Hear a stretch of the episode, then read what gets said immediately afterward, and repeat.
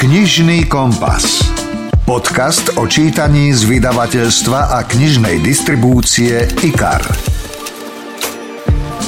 Možno sa aj vám občas stane, že čítate perfektnú knihu, ste do nej absolútne ponorení, vychutnávate si ju a nechcete, aby sa skončila. Jednoducho, aby mala ešte 100 strán, 10 strán, aspoň zo pár navyše. Ale samozrejme, každá kniha sa raz skončí No ale vedeli ste, že existuje fóbia, strach z dočítania knihy, že sa jednoducho príbeh skončí a dotyčný zažíva doslova panický strach, rozbuší sa mu srdce, zaleje ho pod, nemôže dýchať.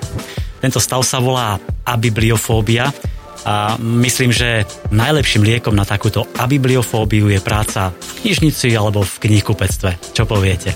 Vítam vás pri novej epizóde podcastu o knihách a čítaní. Moje meno je Milan Buno. V tejto epizóde budete počuť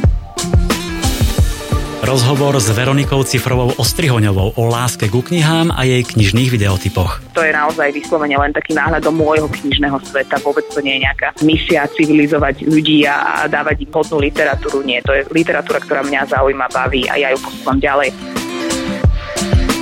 Tipy na novinky Loukyňa, Encyklopédia kvízov Genius a Cesta za láskou. No a pozrieme sa aj do knihkupectva v najväčšom meste Spiša. Rozhovor zo zákulisia kníh. Televízna redaktorka, moderátorka talk show Sit Down s Veronikou, manželka istého Saifu, ale hlavne milovnička kníh, ktorá o nich vie skvele rozprávať a natchnúť pre ne ľudí. To je Veronika Cifrová Ostrihoňová. Veronika, zdravím. Dobrý deň, dobrý deň.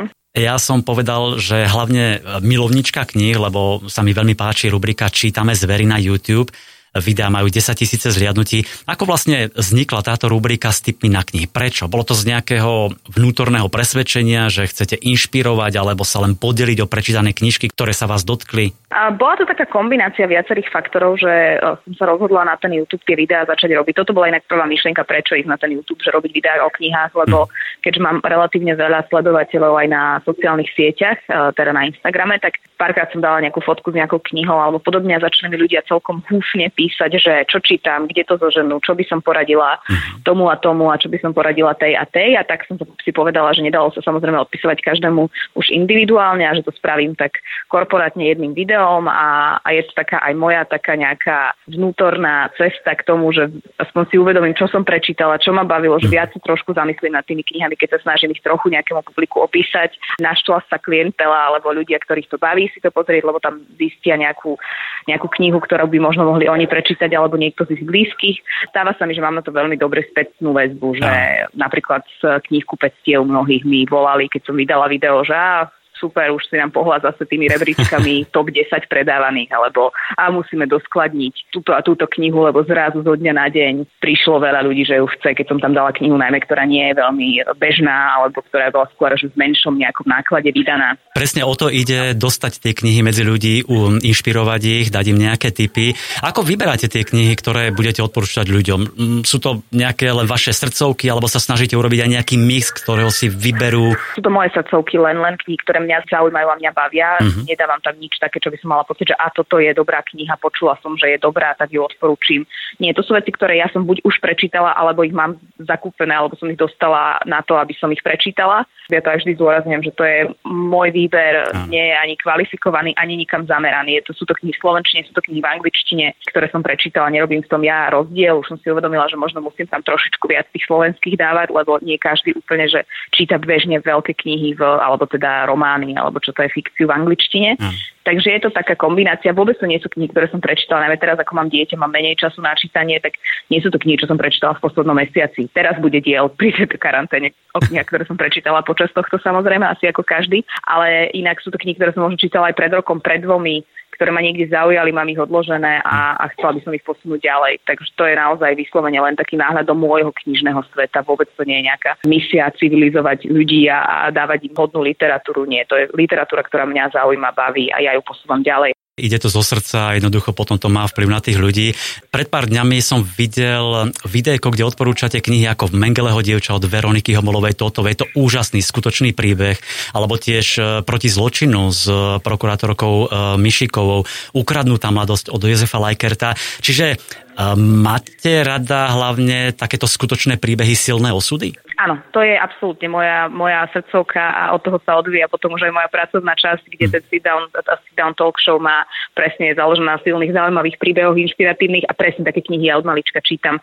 Mňa veľmi vždy bavili aj v puberte životopisy napríklad. Životopisy ma vždy bavili čítať a nemusela to byť neviem aká osobnosť, ale niečím ma musela zaujať a, a potom som si ho nerada prečítala. Čiže toto je gro toho, čo, čo ja čítam, že aj sa tam viete niek- niečo naučiť, niekedy aj vás vie niečo inšpirovať z tej životnej dráhy tej konkrétnej osoby a, a tým pádom je to pre mňa zaujímavé. Teraz som práve včera či predvčerom dočítala životopis Viktora Orbána, a, mm. ktorú som si kúpila v Maďarsku, v Budapešti a tiež to bolo, tam to bolo viac strašiteľné ako nejaké inšpiratívne, ale aj to je niečo. No. Inak som si všimol na Instagrame, že nielen vy ste čítali toho Orbána, ale aj malá Sára.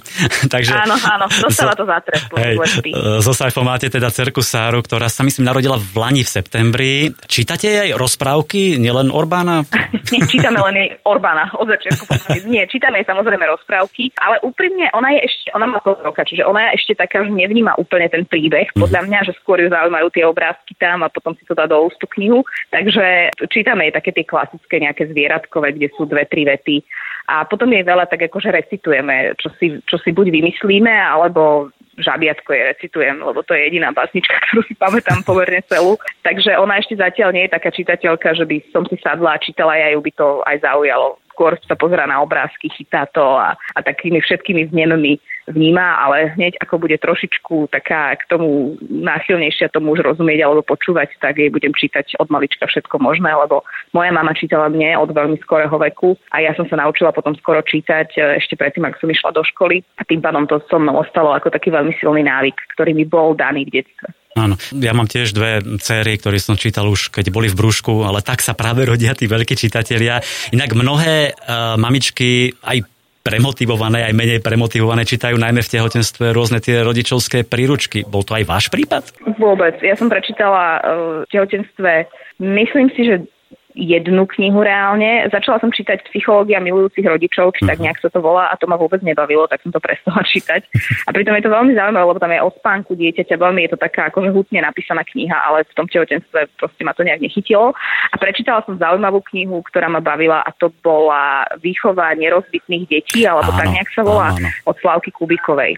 Áno, už potom a... napísala aj druhú knihu, digitálne. Um, digitálne, krotiteľia, lebo tam som písala na zadu odporúčanie, tu som čítala ešte, keď bola predtým, ako vyšla.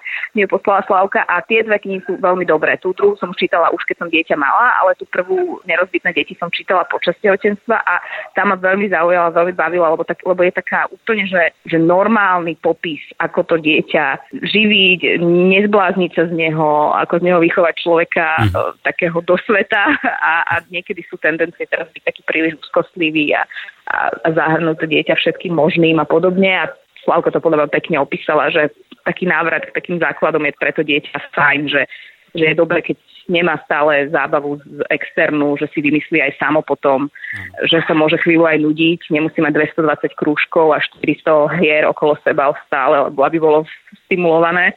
A tak, takže táto kniha sa mi naozaj páčila a to bola ozaj jediná, ktorú som prečítala. Ku koncu som už čítala potom len tak, také, že články a tak o pôrode, ale to, to je iná literatúra. Áno. Mimochodom, so Saifom si niekedy čítate alebo si odporúčate navzájom knihy? Ako je on na tom vlastne s knihami? Myslím si, že on väčšinou siaha po knihách, ktoré mu tak ako ja nejak buď porúčim, alebo mm-hmm. ich máme doma.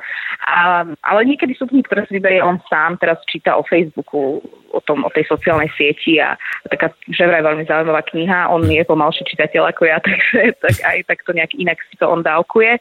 Ale myslím si, že máme relatívne podobný vkus aj v knihách, že nie je to, že on číta detektívky a ja čítam biografie. Tak sa doplňate. Tak Veronika, ja som si zistil jednu vec, ktorá ma teda fakt prekvapila.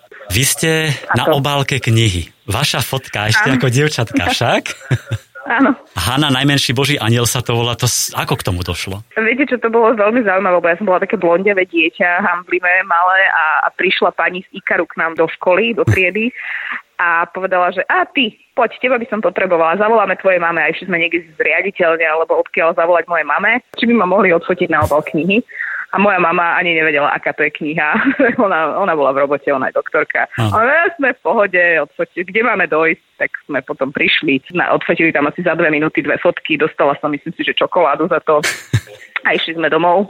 A tá kniha je inak veľmi depresívna. akože ja som si ju prečítala aj vtedy a potom som si ju prečítala ešte neskôr, keď som bola staršia, náhodou som u rodičov na tú knihu narazila a no neviem úplne, či by som chcela, aby, aby Sára bola na obale takéto knihy, no ale ja, mne sa to teda podarilo. Ani ste nevedeli, že aká je tá kniha, ale pritom ja sa teraz pozerám na tú obálku, ste tam taká, taká smutná, nahnevaná, čiže to tak aj korešponduje To mi povedali, že sa mám dať do pocitu. Aha. No jasné, to, lebo to dievčatko je, neviem, či ste ju čítali, ale to dievčatko je také zanedbávané, mm-hmm. s rodičmi nemá dobrý vzťah, nakoniec skočí z, z nejakej vodárenskej veže a stane sa anielom a tak, takže taká akože celkom bebka. No tak oni mi povedali, že sa musím tváriť akože smutno a nešťastne a tak. To som sa cítila do tej, do tej osoby. Inak máte tam perfektný blondiavý účes, taký, taký na fontánku však. A keď už ste na tej obálke knihy, tak čo napísať vlastnú knižku? Ste na tým niekedy uvažovali? Viete čo, ja mám na toto pomerne akože jasný názor, že ja si myslím, že niekedy je tých kníh zbytočne veľa a že, že píšu knihy aj ľudia, ktorí by ich možno až tak písať nemuseli. Áno.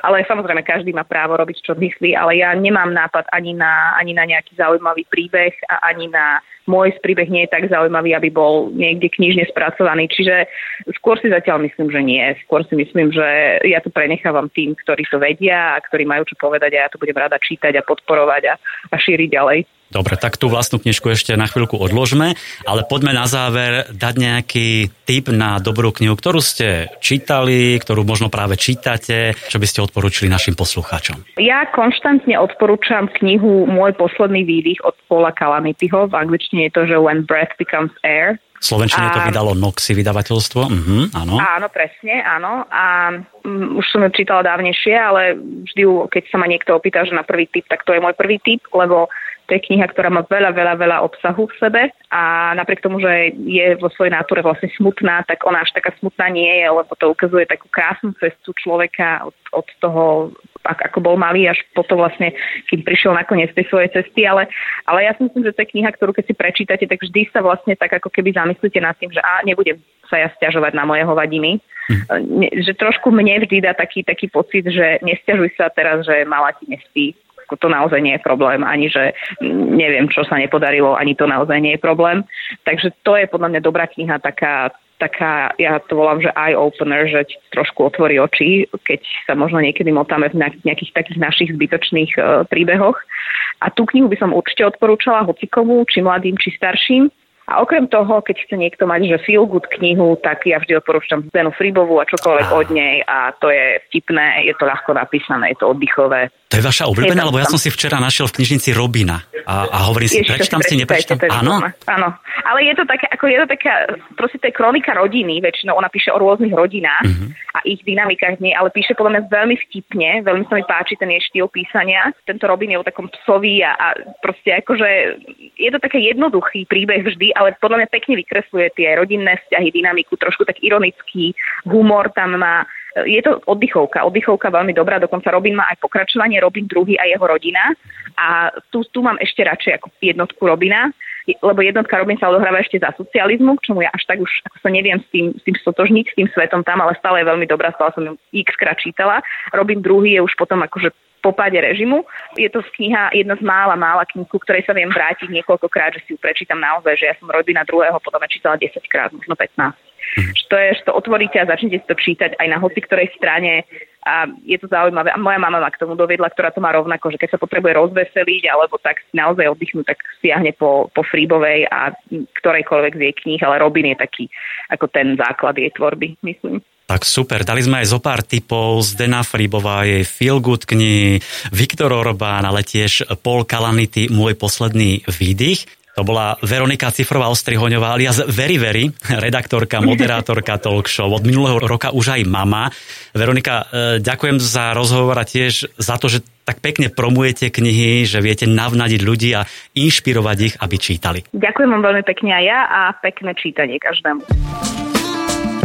Súťaž. Zaujala vás kniha Môj posledný výdych od Paula Kalanityho. Máme tu pre vás tri výtlačky tohto neuveriteľne silného príbehu. Príbehu o neurochirurgovi, ktorý liečil ľudí, dával im nádej a zrazu sa stal sám pacientom. Pacientom s chorobou, ktorá sa nedá vyliečiť a na konci ktorej je smrť. No ale v celom tom príbehu si vlastne Paul dôležitú otázku. Prečo sa naozaj oplatí žiť? Napíšte nám svoju knižnú srdcovku či príbeh, ktorý sa vás nesmierne dotkol a troch z vás odmeníme knihou Môj posledný výdych z vydavateľstva Noxy. Píšte na podcasty zavináč ikar.sk a o týždeň sa dozviete mená troch výhercov. Počúvate podcast Knižný kompas. Vedeli ste, že čítanie je výborným tréningom pamäte? Podľa prieskumov majú pravidelní čitatelia 2,5 krát menšiu pravdepodobnosť, že budú v neskoršom veku počuť diagnózu Alzheimerová choroba čiže 2,5 krát menšiu pravdepodobnosť. Myslím, že aj kvôli tomu sa oplatí čítať. Máme pre vás tipy na tri knižné novinky. IKAR. Čítanie pre celú rodinu. Čítali ste Tetovať čas Auschwitzu? Ak áno a páčil sa vám, rozhodne vyskúšajte aj novinku Loukyňa od Kate Queenovej. Je to výborná historická fikcia, strhujúci príbeh o love na vojnových zločincov, ktorí počas druhej svetovej vojny neváhali zabíjať a mučiť. Sledujeme také tri príbehy, tri línie. Britský vojnový korešpondent Jan Graham bol očitým svetkom vojnových hrôz od vylodenia v Normandii až po norimberské procesy a stal sa z neho lovec nacistov. No jedna korisť mu stále uniká. Nebezpečná predátorka známa ako Loukyňa. Pri pátraní po nej spojí svoje síly s odhodlanou a neohrozenou Ninou Markovovou, táto odvážna žena sa prihlásila do ženského bombardovacieho pluku, keď nacisti zautočili na sovietský zväz.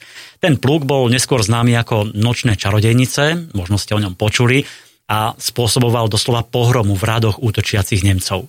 Za nepriateľskými líniami sa však Nina dostala do rúk nacistickej vrahyne známej ako Loukyňa a prežila iba vďaka svojej šikovnosti. Takže to boli dve línie, Nina a Jan. No a tretiu líniu sledujeme cez 17-ročnú Jordan McBrideovú, ktorá vyrastá v povojnovom Bostone a túži stať sa fotografkou. Jej ovdovený otec si nečakane privedie do domu snúbenicu a Jordan je nadšená. No, čo skoro zistí, že jej na tej rakúskej vdove s príjemným hlasom čosi nesedí. Ako by v ich dome striehlo nebezpečenstvo. A tak začne pátrať po minulosti nevlastnej matky. Zistí, že hlboko v jej rodine sú pochované tajomstvá, ktoré môžu ohroziť všetko, čo jej je najmilšie. Loukyňa vás strhne svojim príbehom, postavami, vojnovou i povojnovou atmosférou. Je to dojímavý príbeh o tom, aké dôsledky má vojna na každého človeka. Príbeh o tom, akú cenu musíme zaplatiť za hľadanie spravodlivosti a pravdy. Ponúkam vám úryvok z knihy Loukyňa, ktorý načítala herečka Zuzana Jurigová Kapráliková. Jordan prižmúrila oči, ale fotka bola malá. Zväčšila ju. Polnoc. Boh je to jedno. Pracovala, kým nevysela na šnúre aj zväčšenina. Odstúpila s rukami v bok, hľadela na snímku. Musím objektívne priznať, povedala na hlas, že toto je jeden z mojich najlepších záberov. Spúšť lejky cvakla vo chvíli, keď Anneli stála orámovaná oblúkom kuchynského okna, na poli odvrátená od fotoaparátu, nie celkom – Krásne vynikol kontrast medzi jej tmavými vlasmi a bledou plečou. Ale subjektívne musím dodať, že ten záber je pekelne desivý, pokračovala. Nenadávala často, otec to nemal rád, ale ak bola príležitosť na tvrdšie slová, bolo to teraz. Ten výraz na tvári Rakúšanky – Jordan sedela celý večer oproti tej tvári a nevidela nič, iba zdvorilý záujem a pokojnú dôstojnosť, ale na fotografii sa vynárala iná žena. Usmiata, ale nebol to príjemný úsmev. Oči prižmúrené, ruky s utierkou zaťaté v reflexívnom smrteľnom zovretí. Annelies celý večer pôsobila ako jemná, krehká dáma, ale tu tak nevyzerala. Tu bola krásna, znepokojivá a krutá. Stonožka. Knižná kamoška pre všetky deti. Myslíte si, že ste dostatočne múdri? že máte dobrý prehľad vedomosti a také tie všeobecné poznatky, ktoré hovoria o miere našej inteligencie? No schválne. Nájdete si v e-shope alebo vo vašom knihkupectve knihu Encyklopédia kvízov Genius a otestujte sa. Hoci je určená pre deti od 9-10 rokov, myslím, že dá zabrať aj dospelým a poriadne prevetrá vaše vedomosti. Je rozdelená na 5 oblastí, ako vedá technika, živočíchy a rastliny, zem a jej krajiny, dejiny a mýty a posledná kultúra a šport. Na dvojstrane sú vždy malé fotografie, k ním krátky text a mimo v ránčeku sú všelijako poprehadzované správne odpovede. No a vy ich musíte priradiť k jednotlivým fotkám, pričom sú tam tri úrovne. Začiatočník, pokročilý a génius. Okrem toho sú niektoré dvojstrany len informačné, dozviete sa rôzne zaujímavé fakty, pikošky a vysvetlenia k tým daným témam. Mňa osobne táto knižka veľmi príjemne prekvapila a nadchla, takže vrelo odporúčam. Volá sa Encyklopédia kvízov Genius a je tam viac ako 50 zaujímavých obrázkových kvízov, ktoré otestujú vaše vedomosti. Slovenský spisovateľ 70 rokov vo vašej knižnici. Po dramatickej histórii a testovaní vedomosti si trošku vydýchnime. Milé dámy, máme pre vás typ na historickú romancu, pri ktorej perfektne zrelaxujete. Ako napísal New York Times, je to jeden z najlepších ľúbostných príbehov Mary Balogovej. Volá sa Cesta za láskou a viac nám o príbehu povie Kristýna Nemcová z vydavateľstva Slovenský spisovateľ. Čitateľom historickej romance určite netreba predstavovať spisovateľku Mary Balogovú. Tá po úspešných románoch Krásna dedička, Horúce objatia a Vysnívaný manžel prichádza so štvrtým pokračovaním úspešnej série o osudoch rodu Westkotovcov. V hlavnej úlohe sa tento raz neobjavia deti zosnulého grofa Riverdale, ale jeho vdova Viola Kingsleyová. Tá sa s hambou, ktorá nasledovala po jeho smrti, nevie vyrovnať ani po dvoch rokoch. Už viac nie je súčasťou smotánky, takže nevie, kde hľadať lásku a šťastie. No náhoda je do života privedie Marcela Lamara, Markisa Dorchestra, ktorého poznala už ako mladá matka. Vtedy jeho šarmu odolala, ale Marcel si zaumieni, že tento raz mu už neunikne. Čaká ho však príjemné prekvapenie, keď zistí, že Viola tiež túži po vášnivom dobrodružstve. Či pôjde nakoniec iba o vášeň alebo aj o lásku, sa čitatelia dozvedia v knihe Cesta za láskou. No ja ešte doplním, že Cesta za láskou je naozaj nádherný príbeh o druhých šanciach. O tom, že nikdy nie je neskoro, aby ste našli svoju skutočnú lásku, s ktorou budete potom žiť dlho a šťastne. Čo z Ikaru letí v knihkupectvách? Konečne sa po dlhých týždňoch otvorili aj niektoré knihkupectvá, zatiaľ len do 300 m štvorcových, ale aj za tie sme nesmierne vďační. Tak nezabudnite sa zastaviť v tom svojom obľúbenom knihkupectve vo svojom meste a podporte tak knihkupcov, ktorí sa vás už nevedeli dočkať. Som rád, že sa vraciame k tejto rubrike, v ktorej chceme dávať slovo práve knihkupcom, aby odporúčili knihy, ktoré ich zaujali, alebo na ktoré sa ich čitatelia pýtajú najčastejšie. Dnes sa pozrieme do Popradu, kde na námestí svätého Egídia nájdete knihkupectvo Christiania. Ako mi potvrdil Štefan Hamza, otvorené je každý deň, dokonca aj v sobotu, treba len dodržať hygienické pravidlá a môžete si vychutnávať spoločnosť kníh. No a jeho typ na skvelé čítanie? Príbeh Niekedy netreba zdolať vrchol od talianského autora Paula Konetiho, ktorý vyšiel pod vydavateľskou značkou Odeon. Konetiho posledná kniha je zvláštna. Ide po stopách Matiesonovho snežného leoparda, ale nie je to klasický cestopis. Zorganizuje výpravu do Velhôr a predsa jeho kniha nie je primárne kniha o horách. Konety hľada podstatu seba samého, no nedá sa zaradiť ku psychologickej či filozofickej literatúre.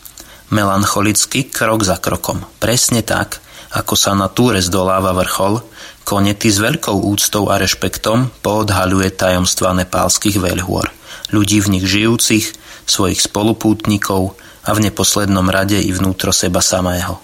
Úsporne, bez akýchkoľvek zbytočných lingvistických cestičiek, nás vovádza do sveta, v ktorom ešte môžeme žasnúť a radovať sa nad maličkosťami života, ktoré my v hektickom a uponáhľanom svete suverénne prehliadame.